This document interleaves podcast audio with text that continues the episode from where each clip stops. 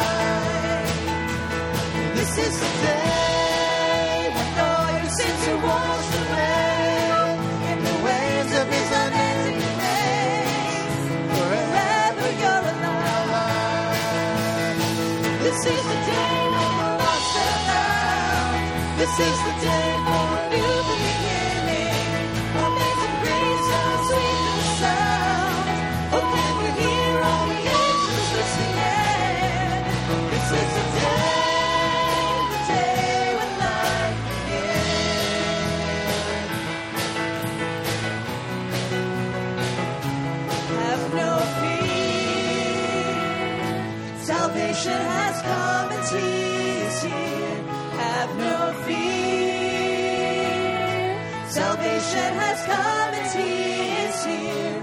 Have no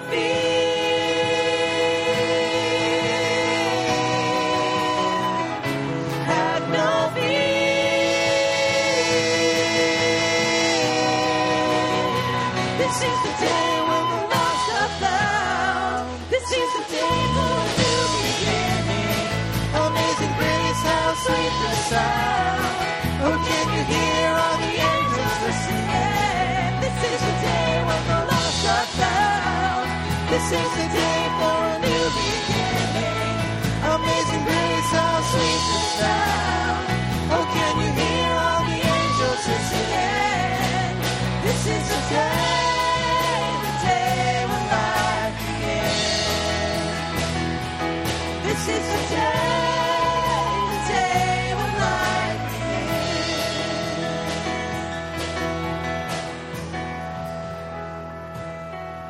morning and welcome.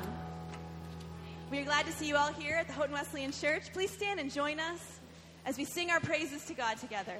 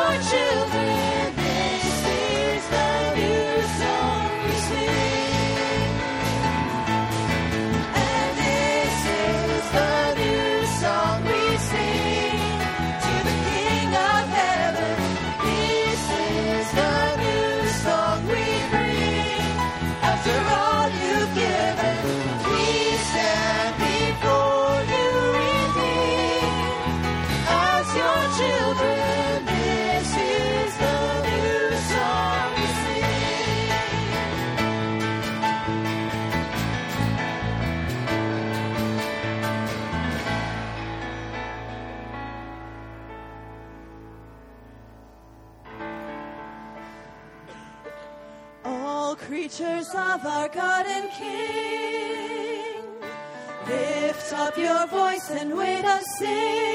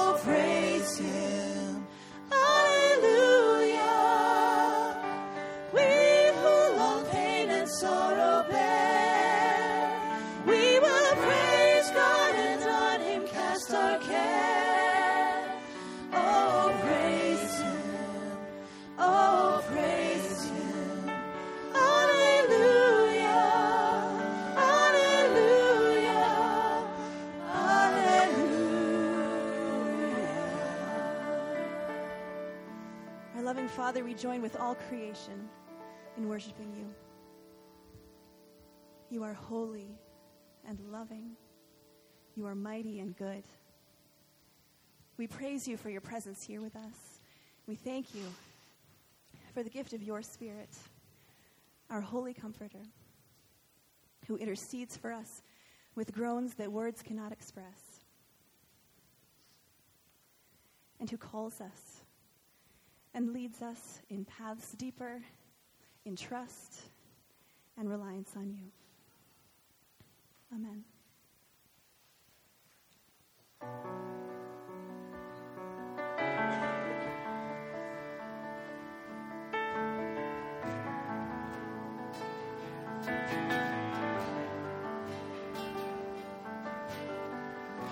You call me out upon the water.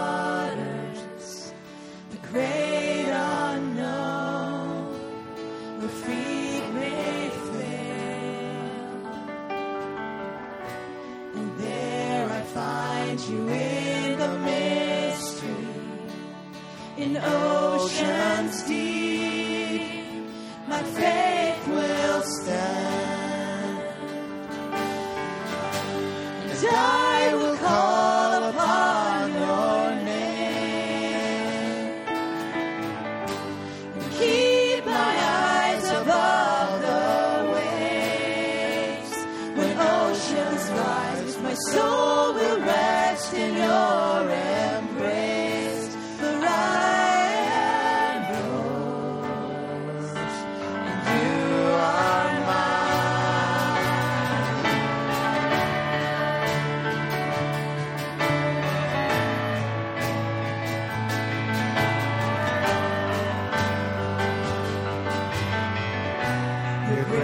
the mountains and deepest waters. The sun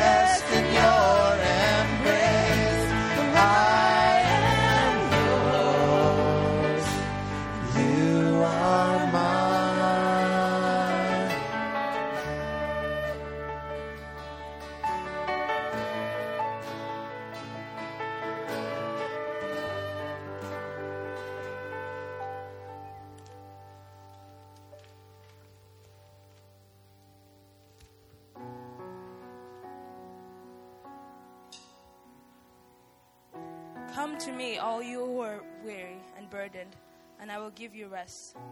Take my yoke upon you and learn from me, for I am gentle and humble in heart, and you will find rest for your souls. For my yoke is easy and my burden is light.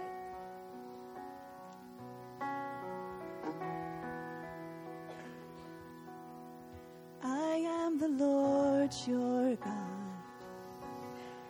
I go before stand beside you. I'm all around you. Though you feel I'm far away, I'm closer than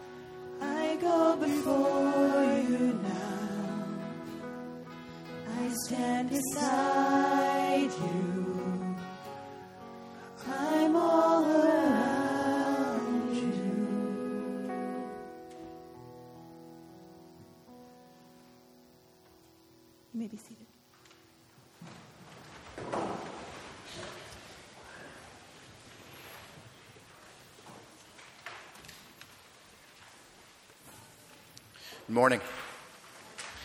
Scripture reading for today is from Acts chapter 1, verses 1 to 11, and Acts chapter 2, verses 1 to 13. In my former book, Theophilus, I wrote about all that Jesus began to do and to teach until the day he was taken up to heaven, after giving instructions through the Holy Spirit to the apostles he had chosen. After his suffering, he presented himself to them and gave many convincing proofs that he was alive. He appeared to them over a period of 40 days and spoke about the kingdom of God. On one occasion, while he was eating with them, he gave them this command Do not leave Jerusalem, but wait for the gift my Father promised, which you have heard me speak about. For John baptized with water, but in a few days you will be baptized with the Holy Spirit. Then they gathered around him and asked, Lord, are you at this time going to restore the kingdom to Israel? He said to them, It is not for you to know the times or dates the Father has set by his own authority, but you will receive power when the Holy Spirit comes on you. And you will be my witnesses in Jerusalem, in all Judea and Samaria, and to the ends of the earth. After he said this, he was taken up before their very eyes and a cloud hid him from their sight. They were looking intently up into the sky as he was going, when suddenly two men dressed in white stood beside them. Men of Galilee, they said, why do you stand here looking into the sky? This same Jesus, who has been taken from you into heaven, will come back in the same way you have seen him go into heaven.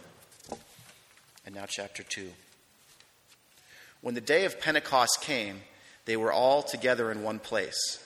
Suddenly, a sound like the blowing of a violent wind came from heaven and filled the whole house where they were sitting. They saw what seemed to be tongues of fire that separated and came to rest on each of them. All of them were filled with the Holy Spirit and began to speak in other tongues as the Spirit enabled them. Now they were staying in Jerusalem, God fearing Jews from every nation under heaven. When they heard this sound, a crowd came together in bewilderment because each one heard their own language being spoken. Utterly amazed, they asked, Aren't all these who are speaking Galileans? Then how is it that each of us hears them in our native language? Parthians, Medes, Elamites, residents of Mesopotamia, Judea, and Cappadocia, Pontus and Asia, Phrygia and, and Pamphylia, both Jews and converts to Judaism Cretans and Arabs, we hear them declaring the wonders of God in our own tongues. Amazed and perplexed, they ask one another, What does this mean? Some, however, made fun of them and said, They have had too much wine. I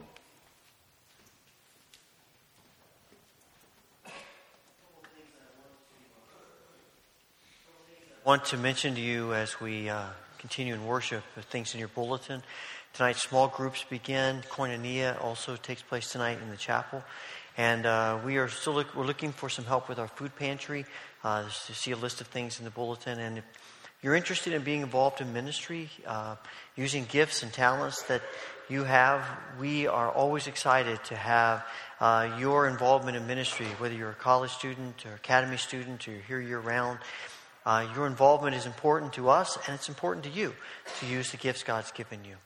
As we continue worship, let me invite you to stand, take a moment, share a word of greeting with others who are here in worship today.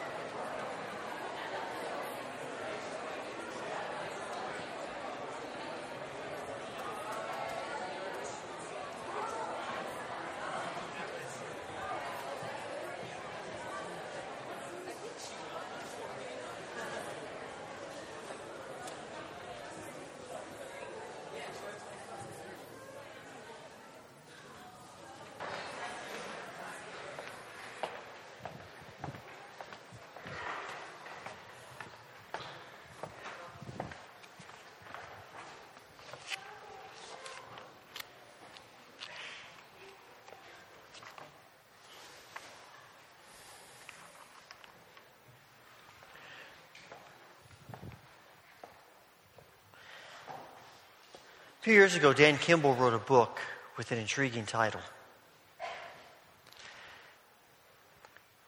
They like Jesus, but not the church. It was based on a number of interviews that he did with students at the University of California, Santa Cruz. He talked to a whole lot of students, who many of them who had no connection to the Christian faith, and talked to them about Jesus. What he found so fascinating was that when he, they talked about Jesus, their faces lit up.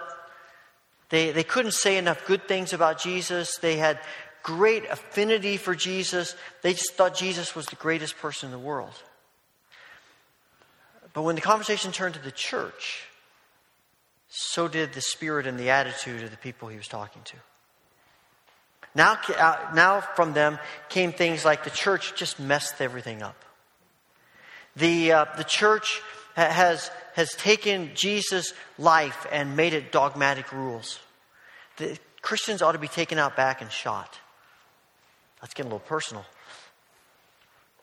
Annie Dillard says that uh, it's too bad that on the backs of Jesus came the church.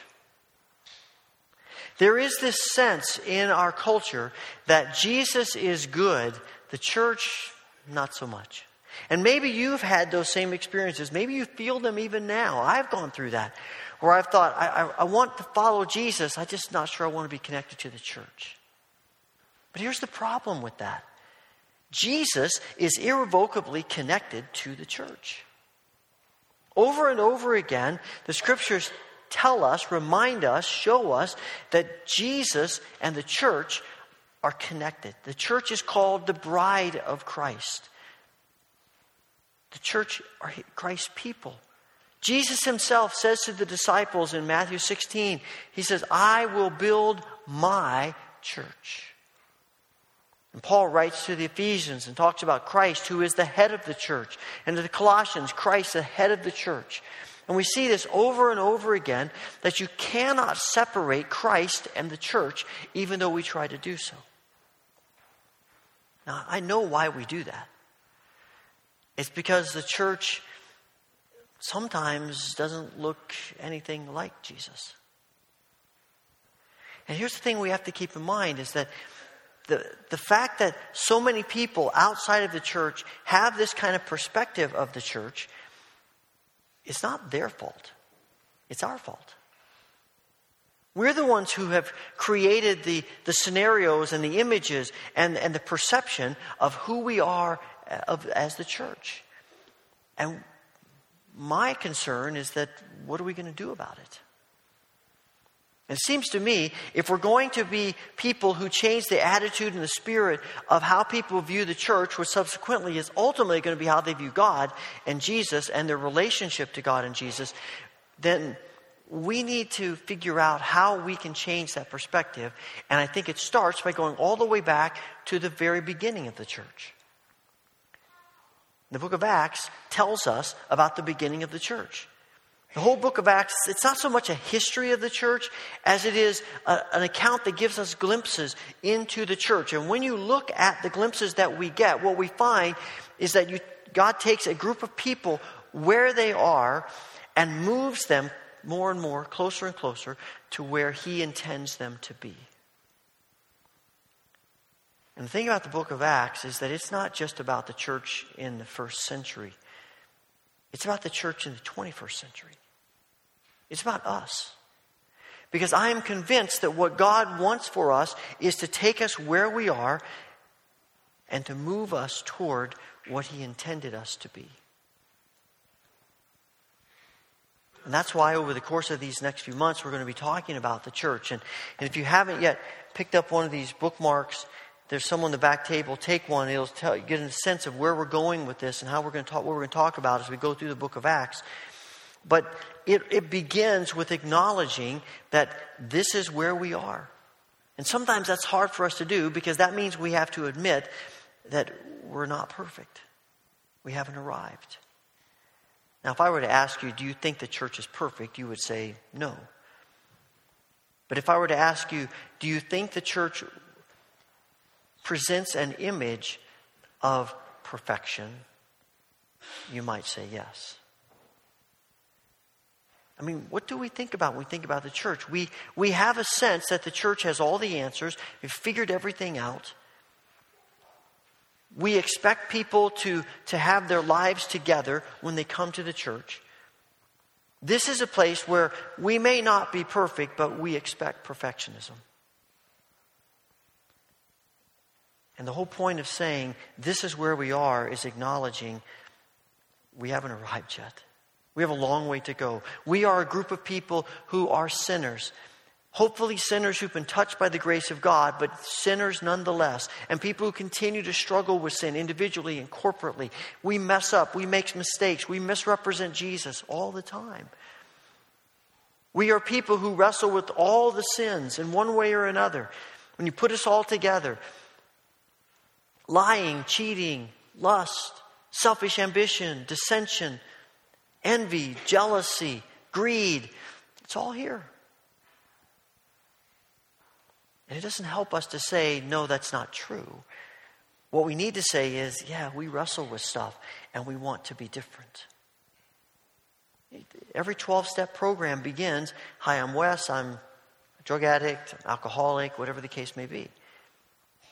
And there's no reason to join the program if you can't make that statement first. It's the first step, it's sometimes the biggest step. But you can't do anything else until you've admitted, this is who I am. And the church can't go anywhere until we admit who we are. But that isn't enough. That's not the end of the program. The point of, of entering a 12 step program and saying, Hi, I'm Wes, I'm whatever, isn't so we just, okay, now we're done, but it's to move us towards sobriety. And the point of the church acknowledging this is what we are, this is who we are, this is, this is the honest, uh, this is honestly what we're about, is not to just keep us there and say, well, okay, we're done with that. Mediocrity, we're going to settle, we're done. It's so that now God can move us closer and closer to what He intended us to be. Because Scripture says God has created the church so that to make His people holy, to make us like Christ. And that will never be completed until we get to heaven. But as we exist on this earth, we are hopefully moving closer and closer to what God intends us to be. And that's what we see in the church of the first century. That's what God is calling us. But how do we get to that? How do we move from where we are to where God intends us to be as we live in the tension between those two things? I think it's the same thing that we see in the early church. What changes it for them? What moves them off the, off the dime? It's the coming of the Holy Spirit. The Holy Spirit comes upon them at the day of Pentecost, and they are different people. They are changed. They now are people of courage and of integrity and of Christ likeness. And all the stuff that they were wrestling with before, it's still there, but it's now different. It's been touched by God and they are new people. And you and I will be new people when the Holy Spirit comes upon us and works in us and changes us. But we don't get to that by saying, let's pray for the Holy Spirit. We get to that by hungering for Jesus. When you look at the first century church, everything they talk about is Jesus as soon as the Spirit comes, Peter starts preaching this sermon, and, and, and it's an amazing sermon, and lots of people come to faith. But the whole message of his sermon is turn to Jesus. It's all about Jesus. It's the hungering for Jesus that prepares us for the coming of the Spirit. The problem is there are so many things that are good that, but are lesser hungers that take the place of Jesus.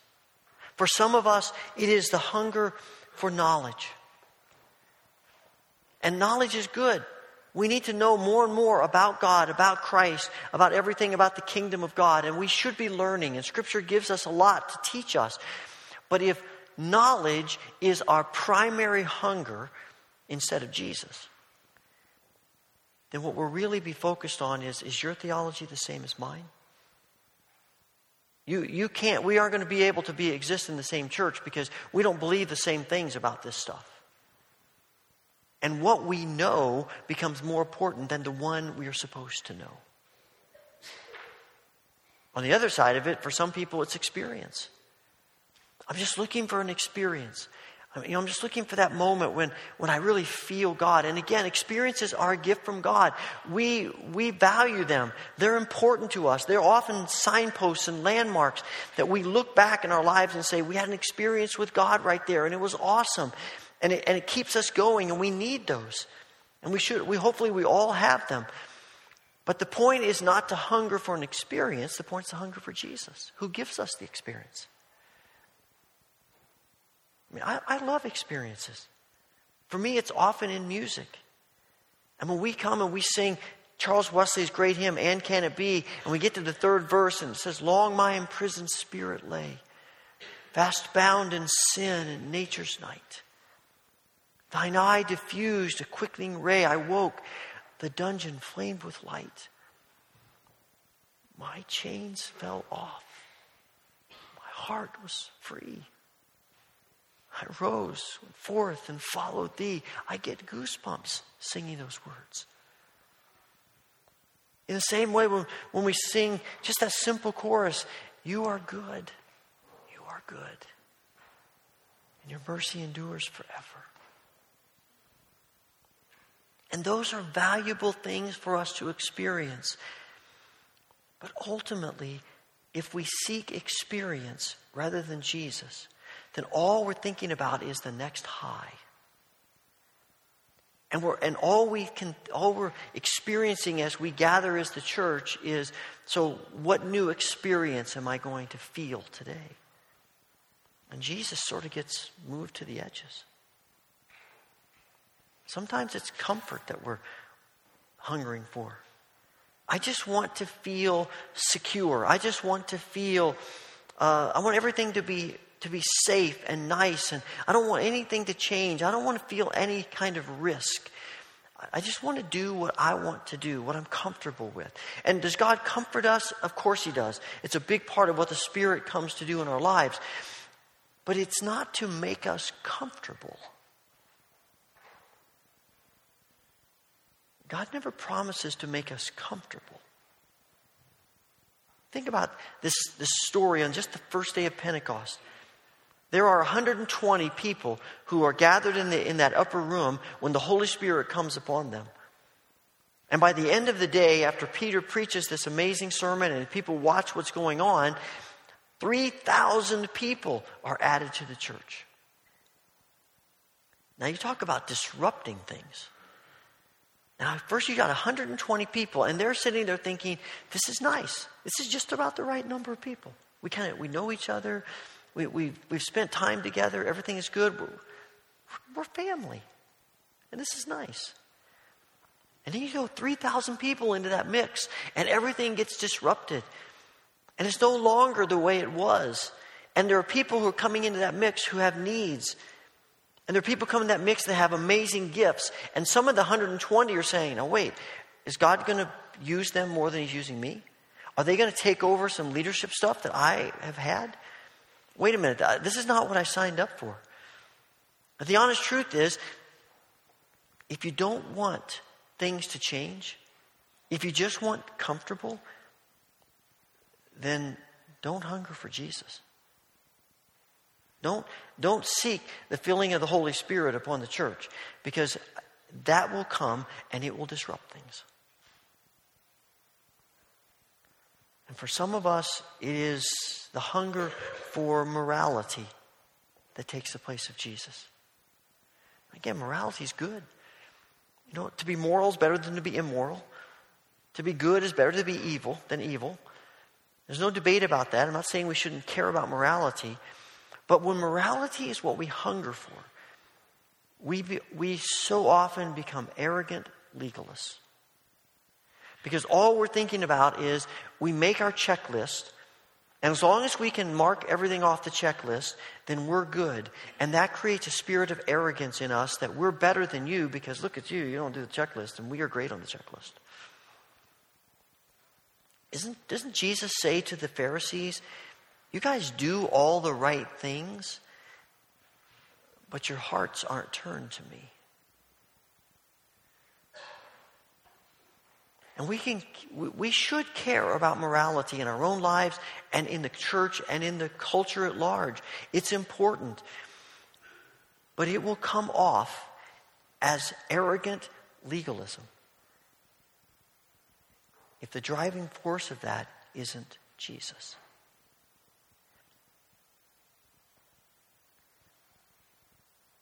We hunger for Jesus. And then, in hungering for Jesus, he begins to make things happen. I think one of the reasons we struggle with hungering for Jesus and allowing these lesser hungers to take his place is that is that the only thing Jesus tells the disciples to do between when he ascends to heaven and when the Spirit comes, the only thing Jesus tells them to do is to wait. I hate waiting. I don't know about you, but waiting is, one of the worst things in the world. It- you know, I get so impatient with waiting.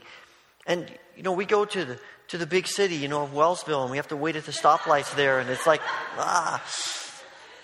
You should see me when I'm sitting out here on the road, three car, waiting for three cars to go by. It's like, really? You people can't drive any faster than that? I got places to go here. You know, we spend our lives waiting. We wait for our meal to be served. We wait for the laundry to get done. We wait for our siblings and our parents and our children and our roommates. And we wait for teachers to show up and we wait for students to come. Our, our lives are, about waiting. Jerry Seinfeld has this great little skit where he's talking about waiting in the doctor's office. He said it ought to, to really bother us that, that they, they aren't even pretending anymore. What do they call it? The place you go to? It's the waiting room. You know what's going to happen when you go there.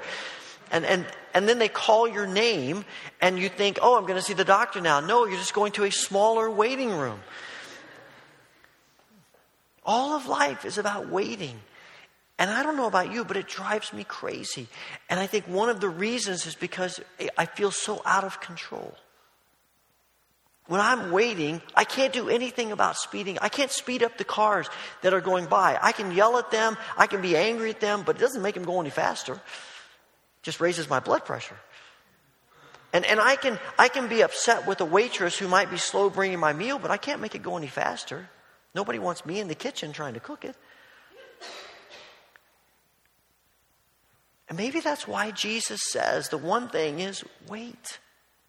Because in waiting, we learn patience. In waiting, as a group, we are bonded together.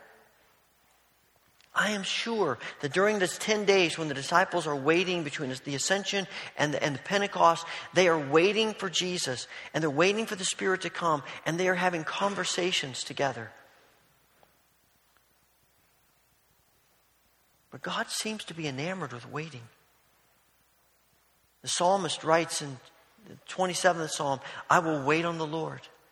The 37th psalm, I will wait on the Lord, in whom I find my hope. When Simeon is an old man, he's in the temple, and, and Mary and Joseph bring the baby Jesus there to the temple, and it says Simeon had been waiting all of his life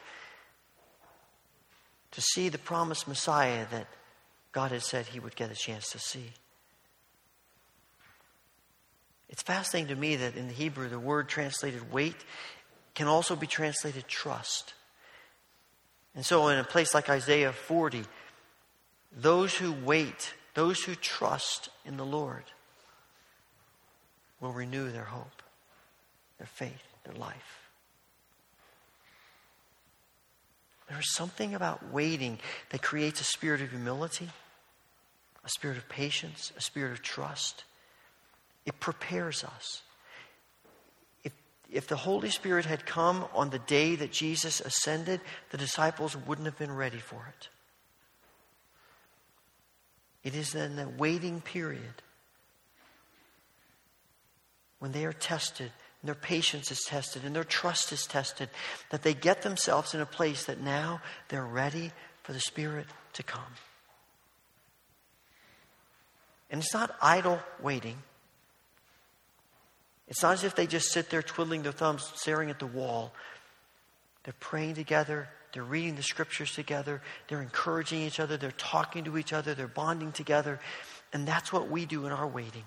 Scriptures are given to us so that as we wait and prepare for God to work, for the Spirit to come, we immerse ourselves in the Scriptures and we immerse ourselves in prayer and all the spiritual disciplines that God has given us. All the means of grace, we utilize them so that when the Spirit moves, we see it, we hear it, we're ready. And when the Spirit comes, amazing things happen. When I read through this part of Acts, and you go on really through the whole book, the word that comes to my mind is uncontrollable. The Holy Spirit is uncontrollable. You see it in the second chapter when Pentecost comes and the wind and the flames, and there, people are speaking in tongues and languages that they've never spoken in before. And, and the other people are saying, What in the world's going on here? In fact, some of them think they, they're drunk. It's so crazy, totally out of control. It's not the disciples sat back and thought, you know what, when the Holy Spirit comes, let's do this. Let's speak in tongues that we've never spoken in before. And, and let's try to make some little flames and let's try to create wind because this seems like a good idea. They had no clue what was going to happen. The Holy Spirit just came and all this stuff happened, and they're sitting back going, okay, let's go totally uncontrollable. And when you get to the end of chapter 2, you see the Holy Spirit uncontrolled in a more subtle way. In that last section, it says that these disciples, these followers of Jesus, were all together in one mind and one heart, reading the scripture, praying together, eating together, and sharing with each other whatever they needed.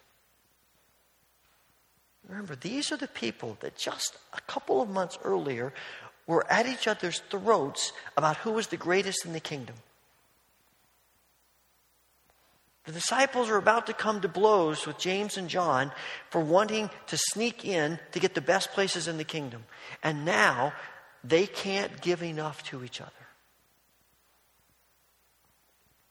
That's what the Holy Spirit does.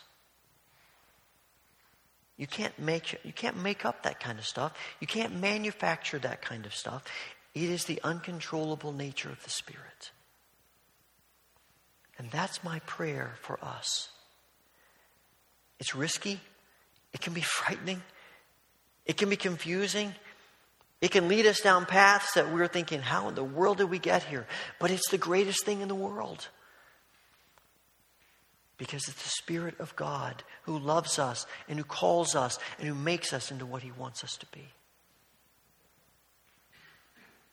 It's what it means to be the church. John Wesley said near the end of his life that his greatest fear was not that Methodism would cease to exist in America or Europe.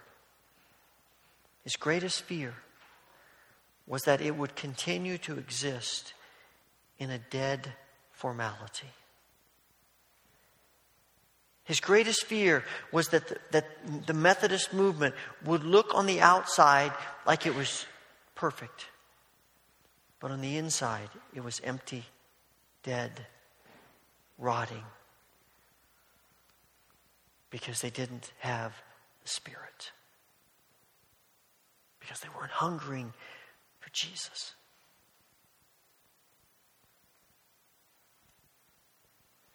I have kind of a love hate relationship with mowing the grass. I've been mowing the grass since, I don't know, 10 years old probably. It's my first job. I think I got paid $5 to spend two or three hours mowing the grass at my dad's church.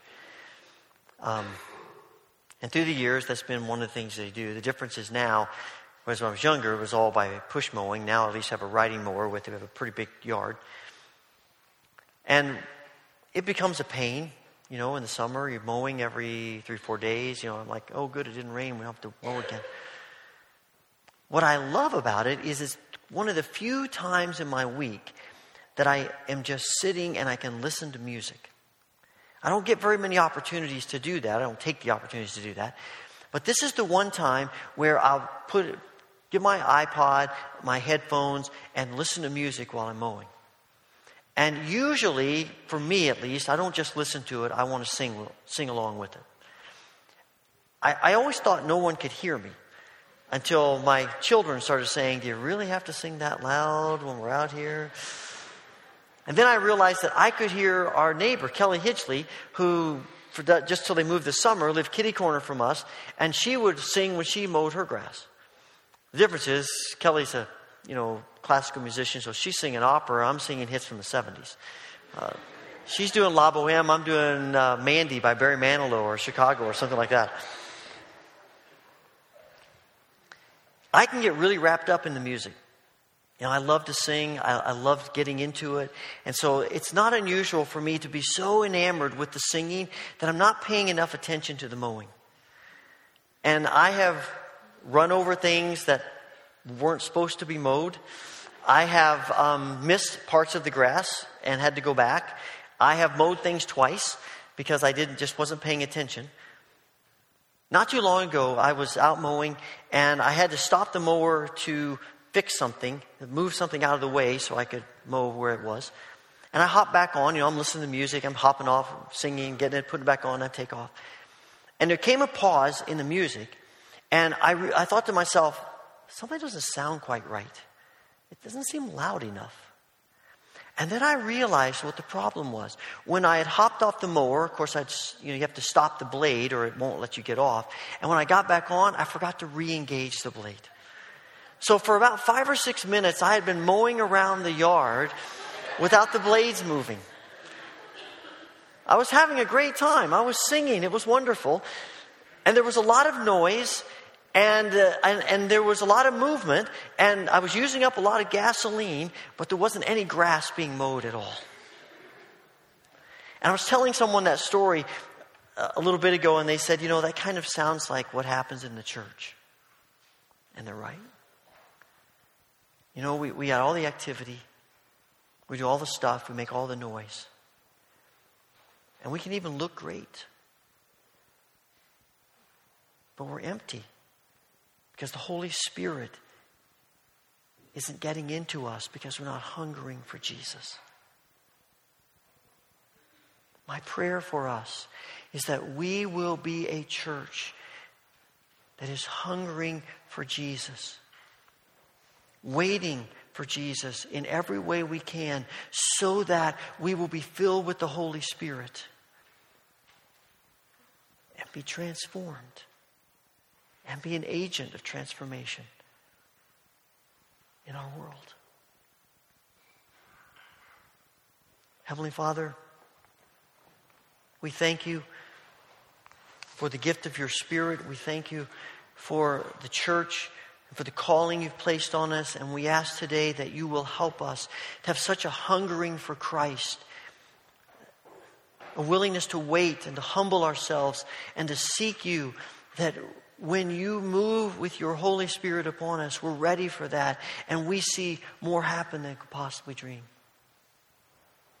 Father, as we come today, we are reminded not only of our need for your Spirit, but the need for your Spirit at work in the whole world.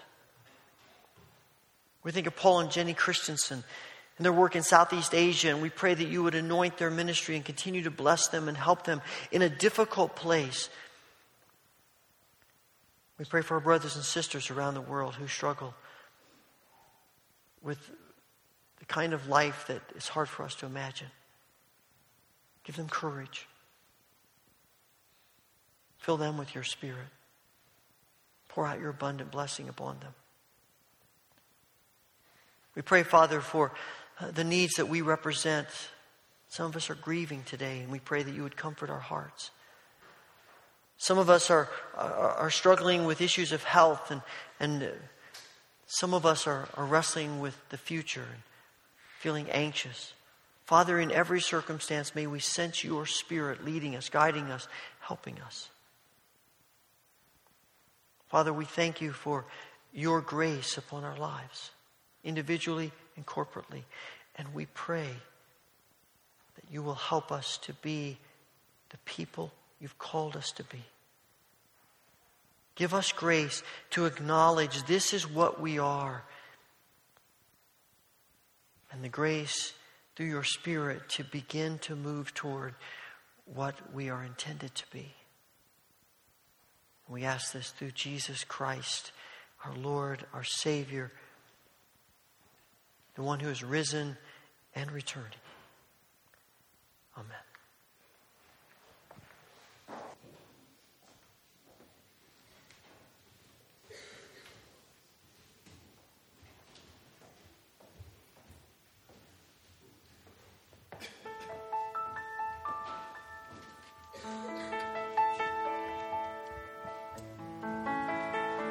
please stand as we sing? Wonderful, merciful Savior, precious Redeemer.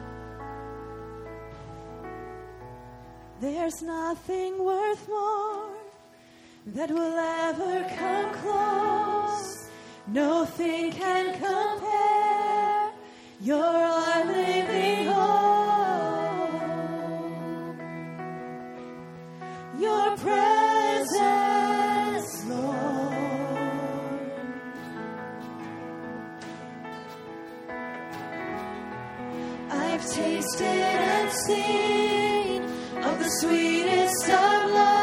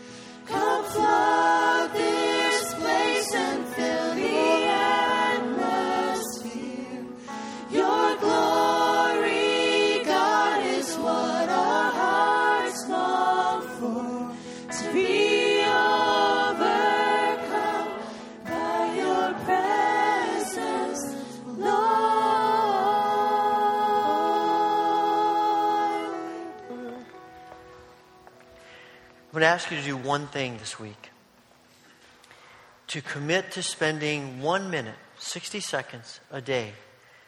If you want to do it more, that's up to you, but just a minimum, 60 seconds a day, praying for God to give us a hunger for Jesus. Whatever other hungers we may have, that they would be secondary to having a hunger for Jesus as a church, as God's people in this place. May the grace of the Lord Jesus Christ, the love of God, and the fellowship of the Holy Spirit be with you now and forevermore. Amen.